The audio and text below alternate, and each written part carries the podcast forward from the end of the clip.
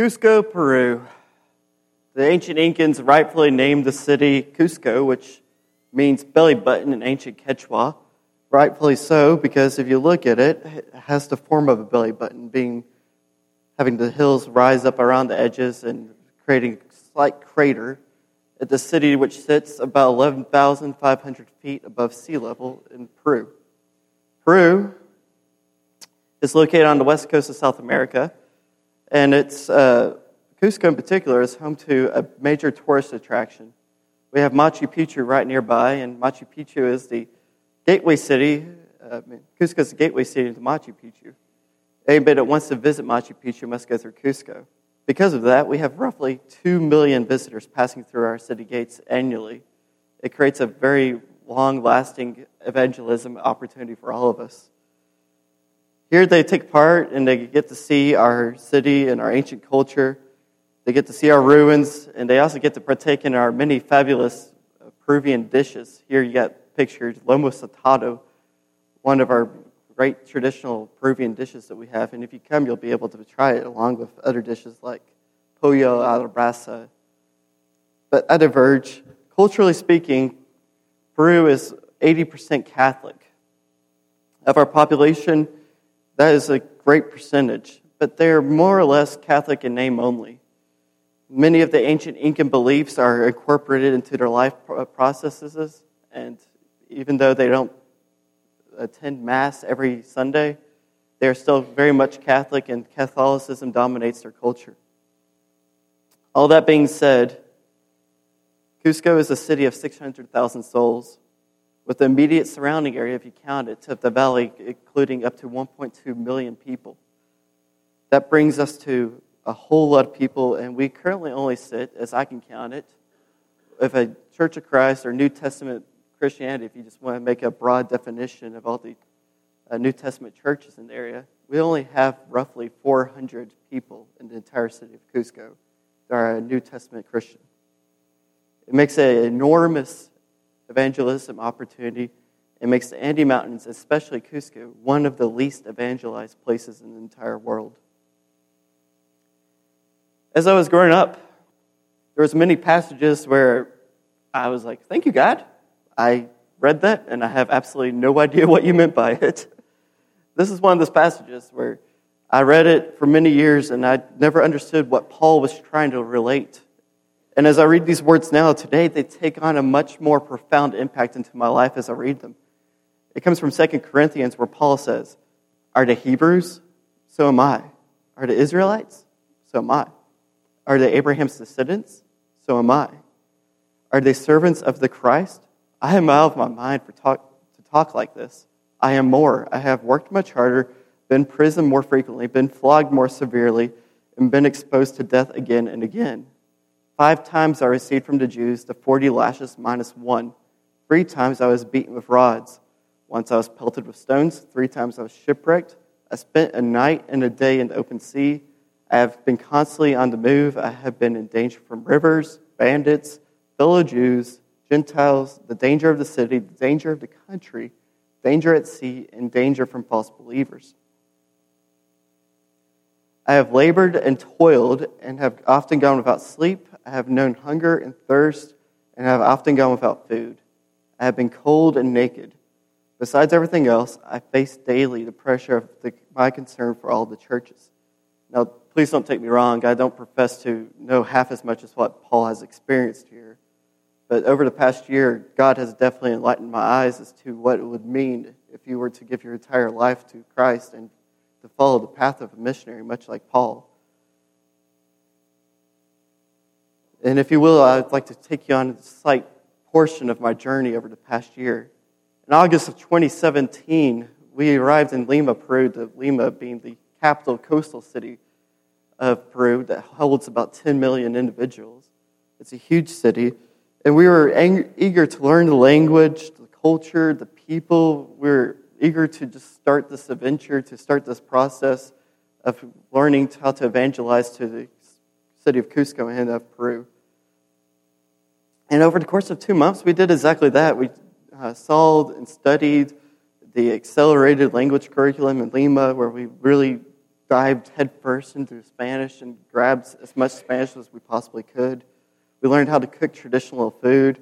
We explored the streets and museums of Lima. And we even found Paddington Bear. Who knew he was in Peru still? But uh, we worshiped with families from Salamanca Church of Christ in Surco. It was a great, wonderful time. We enjoyed every moment of it. However, we would then go on to pack and move on to Cusco, Peru. We arrived in Cusco to start the mission work in October twenty seventeen. We were greeted by our teammates there. It was a time of rejoicing and celebration to get headfirst into the mission work. Little did we know that I would be stricken down by an illness. At the time, we had no idea what the illness was. Very shortly into our stay in Cusco, only mere weeks, uh, we were driven to the I C U. More in particular, I was driven to the I C U. When we got there, we learned that my blood oxygen level was at thirty-eight percent. Uh, for reference, if you get below eighty percent, they suggest you go seek medical attention immediately. Uh, they had no idea what was going on, what was wrong with me. They were running tests, had me on breath mask. All they knew for sure was that it was a miracle that I was still alive and breathing. And over the course of the next couple of days, they discovered that I had atypical pneumonia that was compounded by factors of high-altitude pulmonary edema. Oh, that's a long way of saying that there was pneumonia in my lungs, and the altitude and the liquid that was entering my lungs wasn't allowing me to breathe. My entire left lung had been overtaken, and it would take several about a week of being in the hospital before they would release me, and then several more weeks of antibiotics after that before I ever regained my near strength. I can say with certainty that I should not be standing here tonight. By all accounts and measures, I should be dead. If it wasn't for the miracle that God did to me to keep me alive, and for Rachel and her actions to get me to the hospital, I would not be here. But over the course of the next month, things just continued to progress. I slowly got better and better. And then I focused my attention to getting our four pallets that we had packed up our personal possessions from the States to Cusco, Peru. Uh, it was just personal possessions, nothing of significant value, things that we didn't think we could buy in Cusco, nothing of huge importance, more sentimental value than anything. And it became clear to me as we were preparing to get everything moved to Cusco, as I was dealing with the shipping company, that something was up with this company. It, we kept getting delayed as I was working with them, and every single time where we tried to get nickel and dimed, we got nickel and dimed. Uh, it was a very traumatizing experience, experience almost working with these people, uh, this company.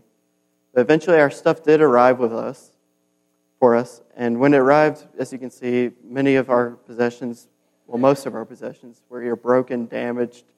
They had been rained on.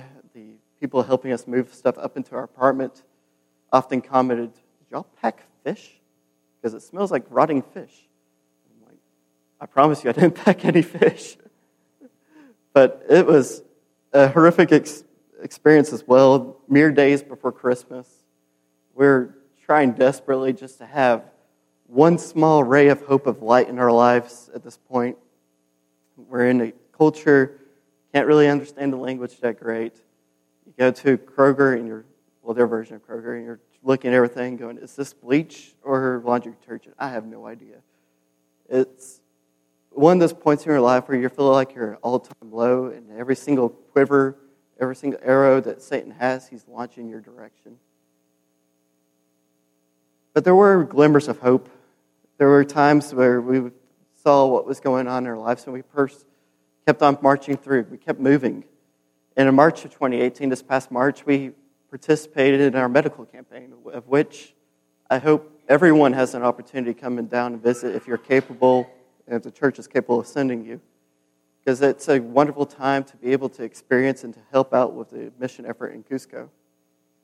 At this uh, medical campaign, this year was the first year where we actually were able to have a children's campaign coinciding with the medical campaign. At this children's campaign, we're able to get the children out of the main medical building, have activities, games, uh, crafts, all sorts of different things. We taught them the lesson of Jesus at a certain station. It was a wonderful time. super successful. Uh, we had two thousand different uh, patients come through the medical campaign, and over five hundred children come through the children's portion of the campaign. It served as a beacon of light to us, and we saw it as something where, hey, we can see how God's going to use us in Cusco, Peru. One of the first few times that we could see that. So the next several months were consisted of many highs and many lows. It was kind of a roller coaster ride. We had the high of being able to help certain families within the church. We had one lady who needed a, a new bed for her house, wasn't able to purchase it. We were able to help her out with that, get her a bed. And because of her gratitude towards us, she wanted, we weren't accepting money from her, but she wanted to cook us a meal. And one of the highest forms of friendship and offerings they can do for you in Cusco is they're going to cook you a meal of cuy, cuy being guinea pig in uh, the States. So she cooked us a guinea pig, and you can sort of see it there. But uh, she brought this to us, and I was like, thank you. uh, we ate the guinea pig, and well, I can safely attest for Rachel and I that we probably won't be requesting it anytime soon. Uh, it was the heart behind it and what she gave it that really struck us and made us appreciate her presence and her gratitude towards us. And then shortly later that month, though, one of our teammates that's pictured here, Kevin Westmoreland, woke up one morning with extreme abdominal pain. We didn't know what was going on, but he walked himself to the same hospital I had visited.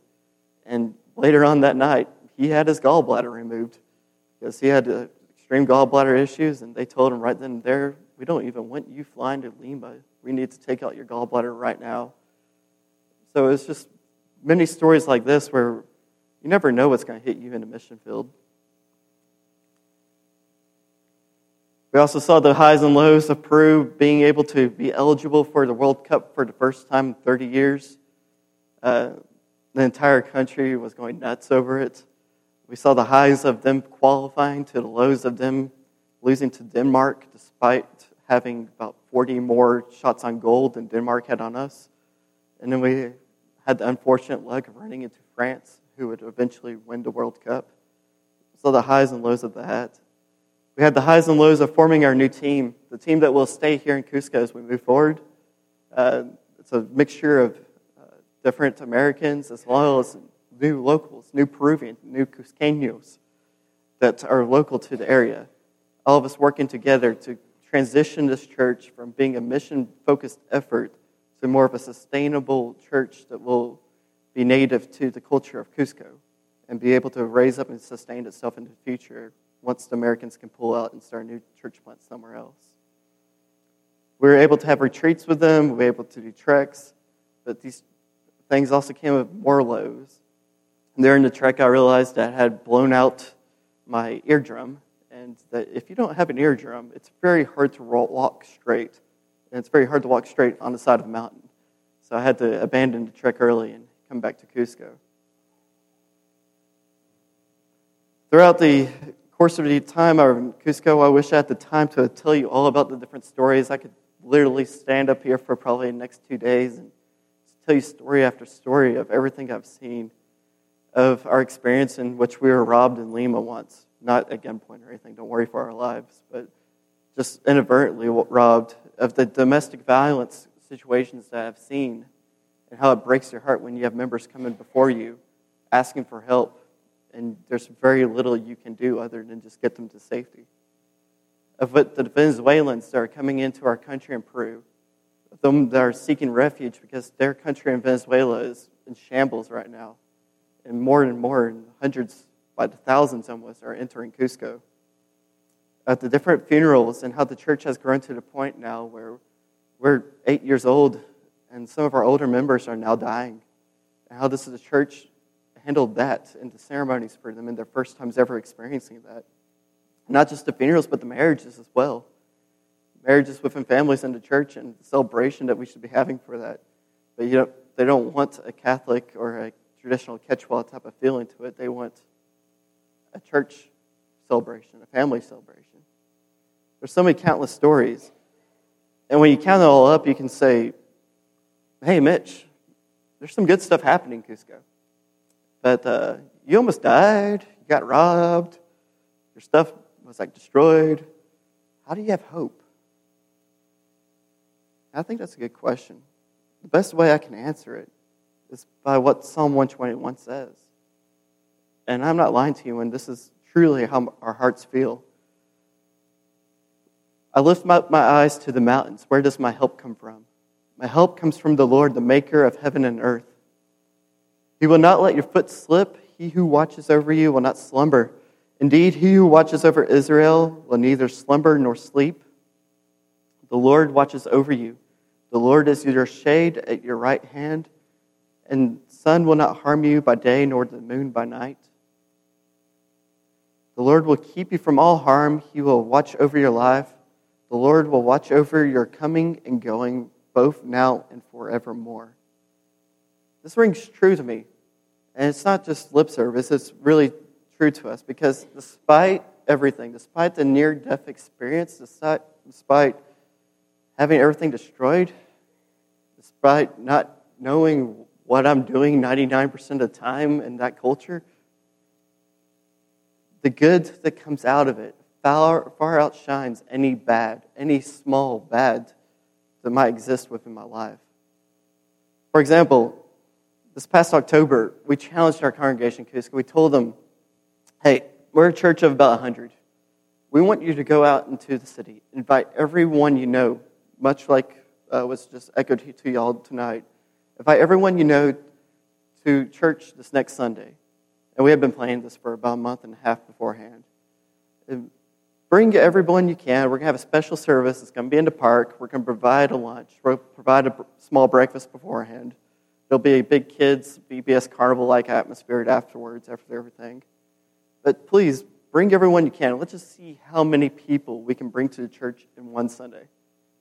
In our church of about one hundred people, more than doubled and halved every the attendance we had for that one Sunday.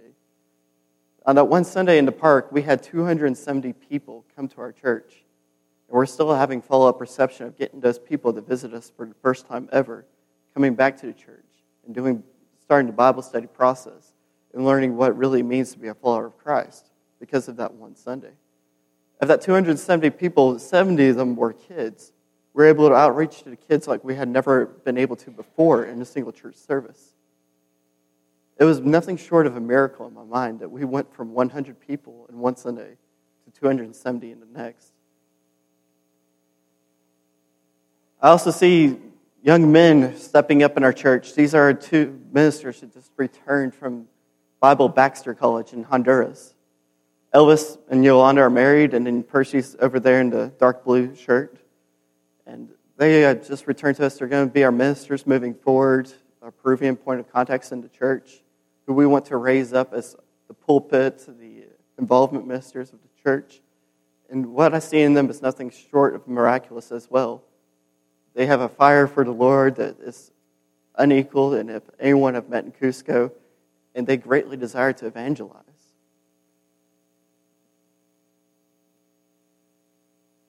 Hmm. There it goes. Okay. Because what I think Paul echoes in Philippians is very important. He says, I thank my God every time I remember you. In all my prayers for you, I always pray with joy because of your partnership in the gospel from the first day until now, being confident of this, that he who began a good work in you will carry it on to the completion until the day of Christ Jesus. That key phrase I see in there is your partnership in the gospel. The church in Cusco is quickly moving towards where it's no longer missionaries coming down doing a church plant and just having study after study with locals, trying to plant some sort of some foothold within the culture. The church is now at a point where they are partnering with us in the gospel to try to make this their own. By that I mean I see men stepping up in our church where they will preach at times and they will do the Lord's Supper, where they will say a prayer, where they will be ushers, where they will be receptionists and greet people into the church. It might seem like very small things to you or I, where it's very simple for us to hand a plate for a Lord's Supper. For them, in a culture where they were told since youth that no man is allowed to read a scripture in a public setting unless they are a priest, It means all the world in difference. This is a huge step for our church, and that we have men that are willing to step up and take part in basic worship activities. Our church is very outward, outwards focused. Uh, Puno is a city on Lake Titicaca, about four thousand feet higher than us. Puno is a very poor city.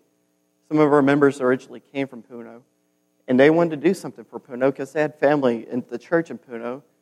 Uh, it's a small church, but they had family there that was cold and was suffering from this past winter. So the church in Cusco, we gathered up all our uh, extra clothing, all our extra donations, supplies, food, whatever have it, and packed them into the taxi cab of one of our members. He drove it the four or five hours it takes to drive to Puno and gave it to the church there. It's a very outward-focused church in Cusco. Uh, our small group cellulas are growing exponentially. We're doing these small group home Bible studies, and this is how many of our new members are coming into church. Families are just inviting their friends, saying, hey, it's not a church service, but we're having a Bible study in my home. Will you come and study with us? We've gained many of our members by this way. So much so that we're starting to see this snowball effect. And by snowball effect, I mean that we have one person that becomes a member of our church or has done a study with us, decided to be baptized, and it just keeps on going, rolling, rolling down. This is Tetchy. Tetchy is one of our most ferocious, most loving, most endearing members of the church. And she, a couple of years ago, decided to do a study with the team and became baptized. But because of her one decision to become baptized, her daughter, Adriana, furthermore decided to become baptized and did a study with us. But it didn't stop there. Scotty, who was her then-boyfriend, decided to do a study and get baptized as well, which led into Lucrecia, which is Tetchy's mom, deciding that she wanted to do a baptism study, which led to her baptism, and Tetchy's sister, Lucrecia, also uh, following suit. It didn't stop there. It went into Carmen, which is Lucrecia's daughter, or Tetchy's niece. So pretty much eventually what you're getting at is this entire family has now become part of the church, simply because of Tetchy's decision to start a Bible study.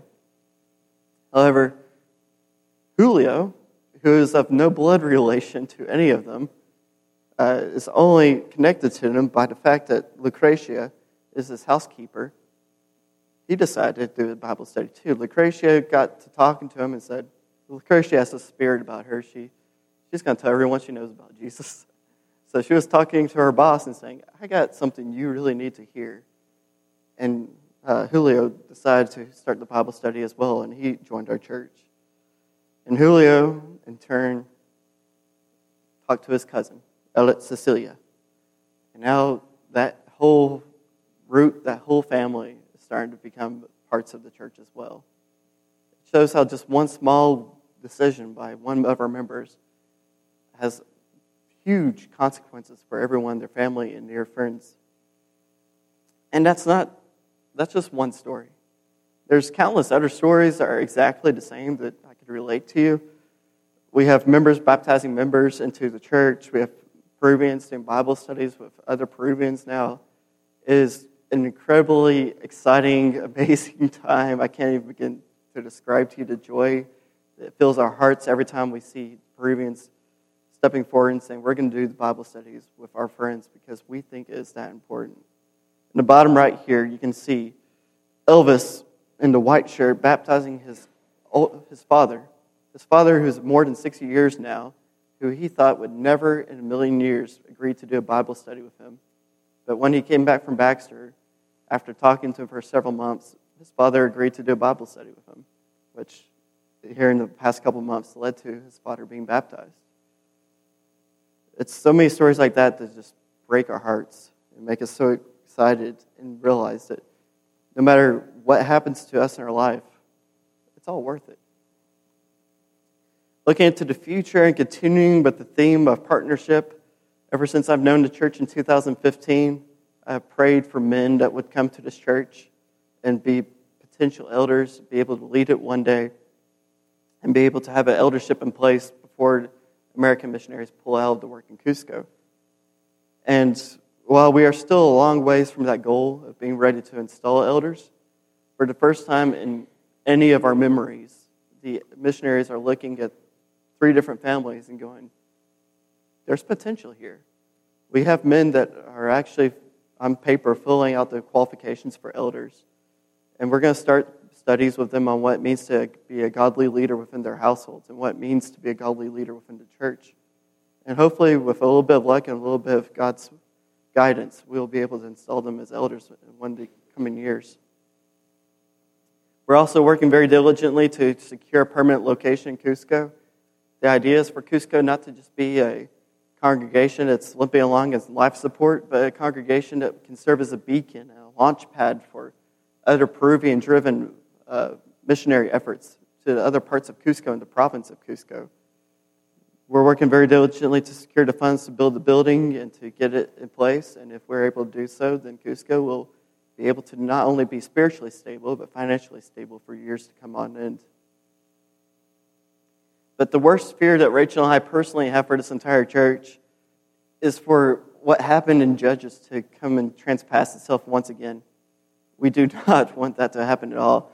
For just like it says countless times in Judges, after that whole generation had been gathered to their ancestors, another generation grew up who knew neither the Lord nor what he had done for Israel.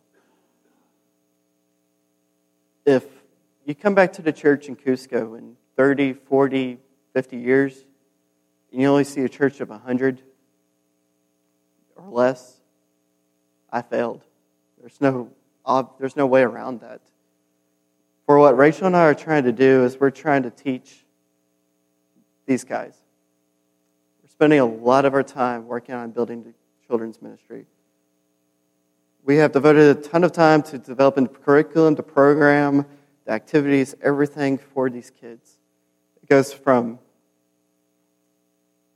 having technical difficulties, sorry about that. It goes from developing the facilities for them where it's a vibrant, engaging place, where it's like a little setting of an ancient town of Israel, hills of Judea, building a stage for them to act out on.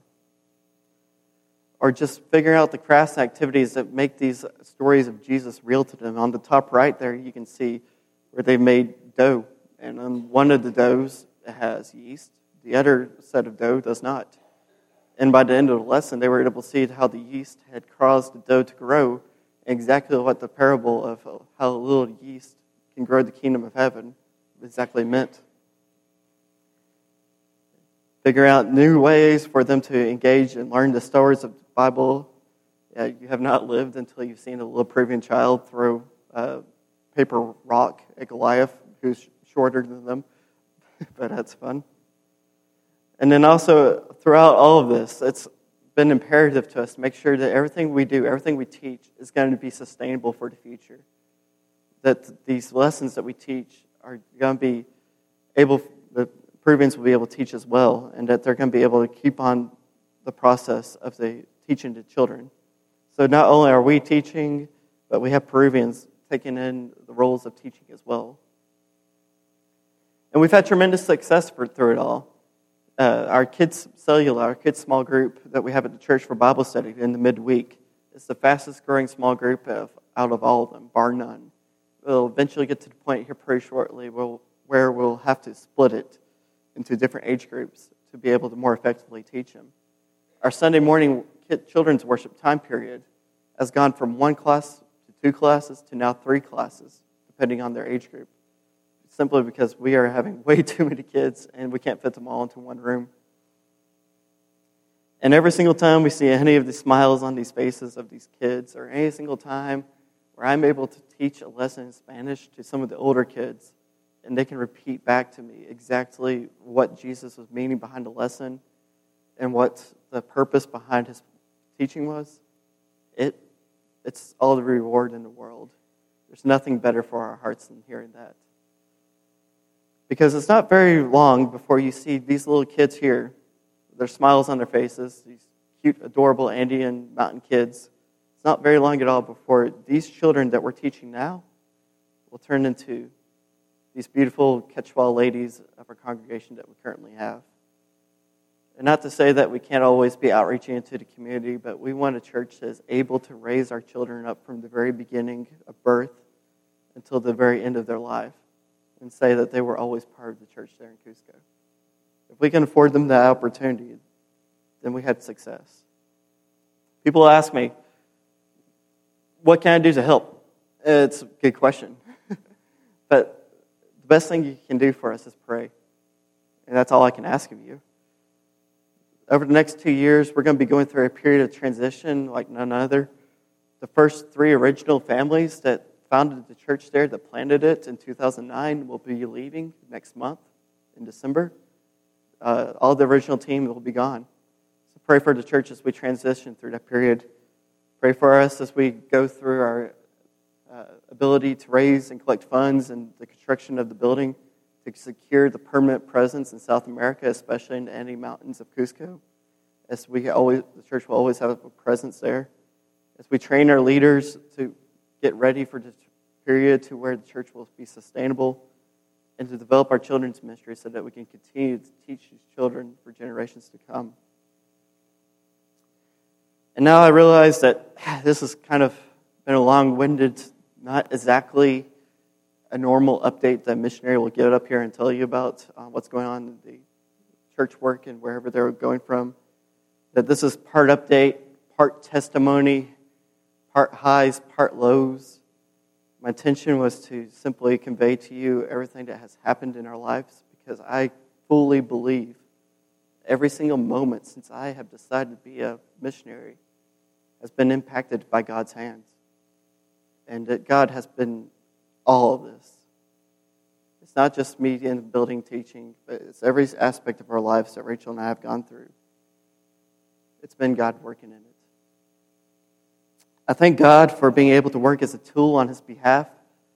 And I want to thank y'all for being able to send us, for being willing to send us, and supporting us emotionally, financially, spiritually, always having us in your prayers.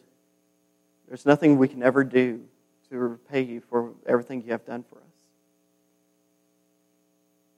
Now, if there is anything I hope you can gain from tonight, I want you to know that you might be seeing the pews tonight and not knowing a lick about me before you came in tonight. But our entire purpose is kind of summed up by my favorite verse in John three thirty. If he must become greater, I must become less. And if I have said anything tonight, I hope that you can take away that that's the sentiment that we should all try to follow. And if you have questions, if you want to know what it means to live your life completely for Christ, please find an elder, find me, find anyone here, any of our members. I'm sure they'll be willing to tell you about how Christ impacted their life. Because if we're not out telling everyone exactly how Christ changed us, then what are we doing? Thank you again.